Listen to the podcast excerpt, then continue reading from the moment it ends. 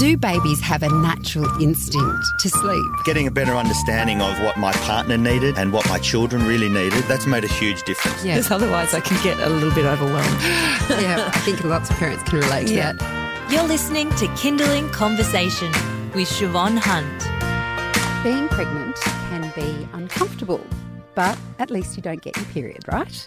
After you've had children, your periods can change, especially when you're in your late 30s and 40s. Right when you need everything to be supporting your health and well-being, that part of things can all come undone. Lara Briden is a naturopath and author of Period Repair Manual, Every Woman's Guide to Better Periods. And she's here to talk to us about perimenopause. Hi, Lara, how are you? Hi, Siobhan. Thanks for having me. It's quite interesting in a way because when I got this book, it was sent to me and I looked at it and I went, Oh, who wants to know about their periods? And I kind of put it aside and then I brought it back and I started flicking through it and I saw the chapter about perimenopause and I thought, Oh, I'm really interested in this because it, it seems relevant to me. But when I was thinking about um, talking to you, I was like, I've never heard people really. I've I've heard people speak about perimenopause maybe once.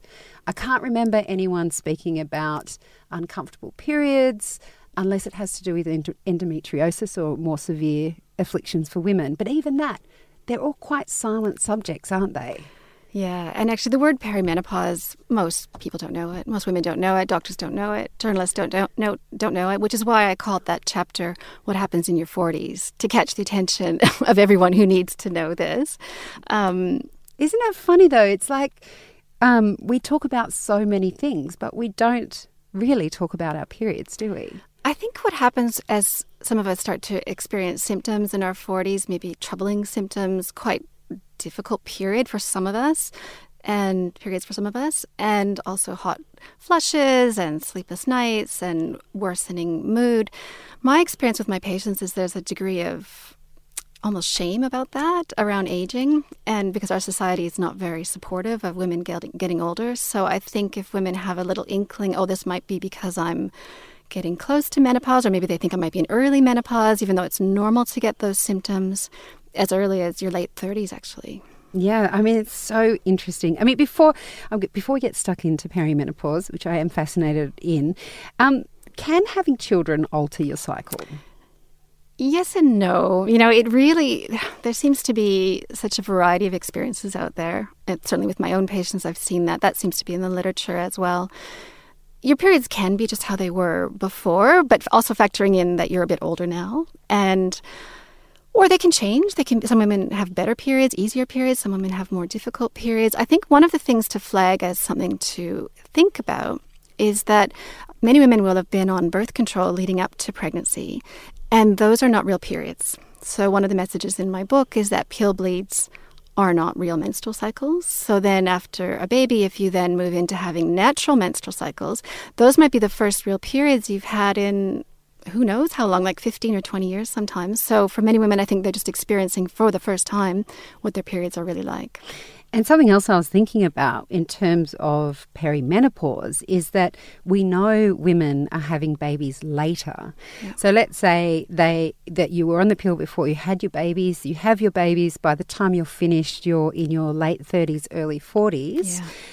And then you go into having a natural period and you're in perimenopause. Yeah, it's kind of a perfect storm. So you've got the postpartum, you know, plus factors like thyroid disease can sometimes flare up after pregnancy and also in our 40s is another common and common thing to happen and when thyroid disease interacts with female hormones you can start to get heavier periods worse pms plus just the natural changes that happen in our 40s to everyone it can be a very confusing time so i hope the chapter what happens in your 40s can help women can help sort that out for some people I'm still trying to get my head around that I'm in my 40s. yeah my 40s have been my favorite decade so far Um, so That's what I like to hear. yeah You're listening to Kinderling Conversation. I'm speaking with Lara Briden.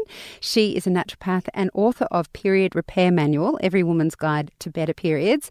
And I am especially interested in the perim- perimenopause. Um, I say chapter, but as Lara's been saying, she has named it what happens in your 40s. I'm particularly interested in this, and I think you might be as well, because as I was mentioning before, we're having our babies later. By the time we've um, finished having our families, we could be in the heart of perimenopause. So, um, getting back to you've touched on what the symptoms could be that you're going through perimenopause. Could you tell me, um, just give me a list of things that you may experience if you're going through this period? Yeah, mood can change. So that's one of the probably the ones that women complain about the most. So it's it's kind of like PMS on steroids. So it can it can be. Not everyone experiences that, but an irritability that maybe is new and a lessened ability to cope with stress. And some of that is from the big drop in progesterone that happens in our 40s as we don't ovulate as often or as strongly. And progesterone is not just for making babies, actually. It's the hormone that helps to regulate our stress response. It's really good for brain health and reducing anxiety. So, so I, why does it drop? That's not fair. I know. our ovaries, as that 10 years before they stop, they they're just less active. Our little ovarian follicles that make both estrogen and progesterone are they're not doing their job quite as well. And but paradoxically, that means that almost complete drop in progesterone for some of us, but estrogen can actually increase. So this is where the reality about perimenopause differs quite a lot from the narrative that we've been told, which is that, that we're in this slow, gradual decline of estrogen. That's actually not true. What the research shows is that for some of us, estrogen can spike up to almost three times Wow. what it was before, what you ever had before. And estrogen is a very powerful hormone, very powerful for mood.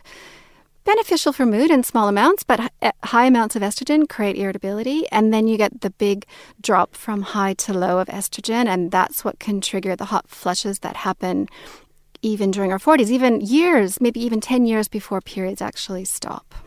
Um, one of the things you also touched on in the book is uh, an inability to sleep. Yes. Is it the same as insomnia or is it just not as a complete night's sleep?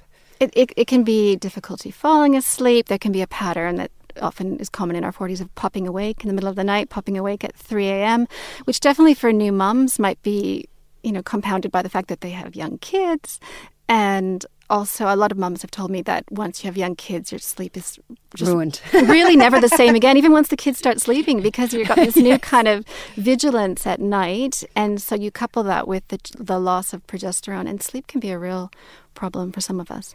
I have heard uh, a few women talk about how, as they have gotten older that their periods have become heavier. Yeah. And I feel like that is something not necessarily that women are ashamed about, but they just accept as one of the mysteries of being a woman. You know, like when you start having your period and then all the changes through life, you're like, oh well, it's it's heavier. It's really inconvenient, but I just get to deal with it. Oh, you know, but Siobhan, this kind of comes to the heart of the matter. This is almost the reason I wrote the book, Period Repair Manual, is to reframe that. I think for too long, women have just been told to suck it up. If I can say that. Yes, phrase. of course you can. And you know, their their problems kind of minimized and just told that it's normal.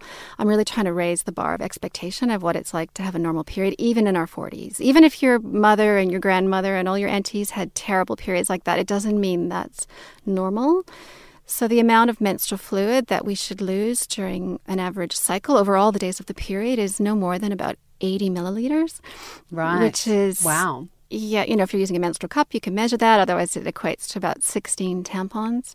And during perimenopause, just to give you an idea of scale, like some women can lose up to 500 milliliters. So, wow. So, not the 80, but, you Yeah. know, many times that. And that's a, that's a health problem because, of course, women become iron deficient and then they might need an iron injection. And, you know, that's not sustainable. It creates fatigue. So, what I say to my patients is you don't have to put up with that. You should not have to put up with that. So, what is the treatment then if um, if we can change things and not put up with that kind of um, experience? Yeah, so those heavy periods, like I'm describing, especially if it goes along with pain, I think one of the first things is to get a some kind of diagnosis from the doctor. They might not o- always be able to provide a diagnosis. They might say it's just hormonal, it's just how you are, but they do need to rule out things like endometriosis and something called adenomyosis, which some of your listeners may not have heard about. It's quite a common condition. It can happen at any age, but it's more common in our 40s. And what is that?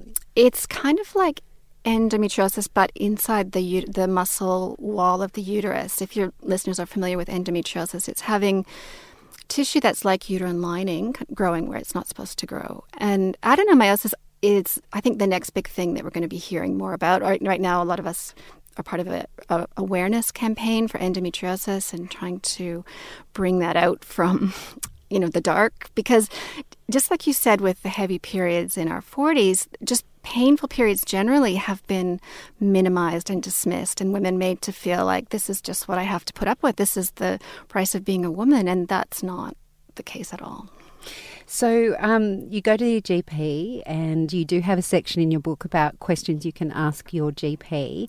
Um, what are some of the common ways uh, the medical profession might try to treat those symptoms? Yeah, so the number one treatment for the heavy periods that we've just been discussing is the Mirena IUD, um, which is the hormonal IUD, which is a progestin secreting intrauterine device. And I'll just say at this point that the drug that is in that device and that's in any type of hormonal birth control is not actually progesterone, not the beautiful hormone that I was just describing a little while ago. It's a an analog of that. It's a progestin drug that does have side effects, unfortunately. I'm not anti it. You know, I think if it women really need that to control their periods, then that's an option. But what I find with most of my patients is there are other ways. Um, so, yes, the doctor will be offering the IUD, but what you can also um, ask the doctor is has, for example, has adenomyosis been ruled out? Has underactive thyroid been ruled out? Because that's another common cause of heavy periods. And just make sure all those boxes have been ticked. And then once the doctor says it's just a hormonal thing, I have nothing else to offer you except for this IUD, then you can start to look at some of the natural treatments that I talk about in my book. And with the natural treatments, I'm assuming that you should go to a professional like yourself and say, this is what's happening. I want to know how I can change this um, using natural way. I can't imagine every naturopath has the same scope and experience as you. I mean, I have some very obviously sort of specific ideas how to treat things. I think I think those are shared with many naturopaths. For, for the sake of the book Period Repair Manual, I've tried to simplify it to some things that tried and true that have worked for my patients over the last 20 years.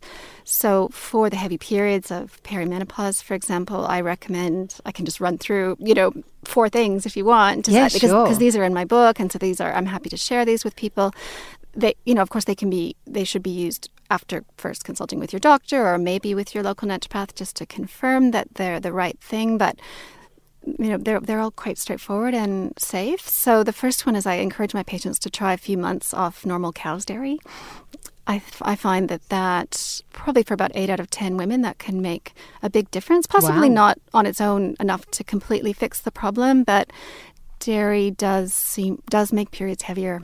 Wow. And I, I have some ideas about the mechanisms of that. No one's re- no scientists have looked at that because this isn't something science is really looking at. And then the next thing is a simple supplement called turmeric, which people might want to be taking anyway for joint pain. It's anti-inflammatory. It also has the nice effect of reducing menstrual flow. And then I do speak in my book for the those of us in our 40s.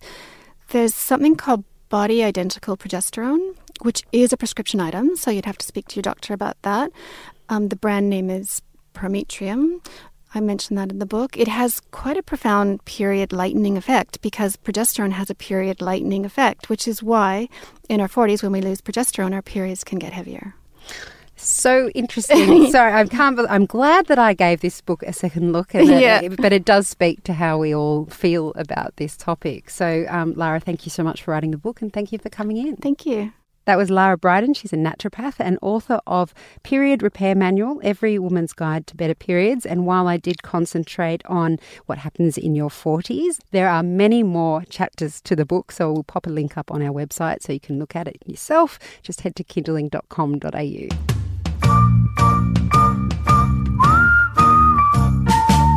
You've been listening to Kinderling Conversation. If you enjoyed it, there's plenty more where that came from. Find other stories and interviews at our website. Just head to kinderling.com.au.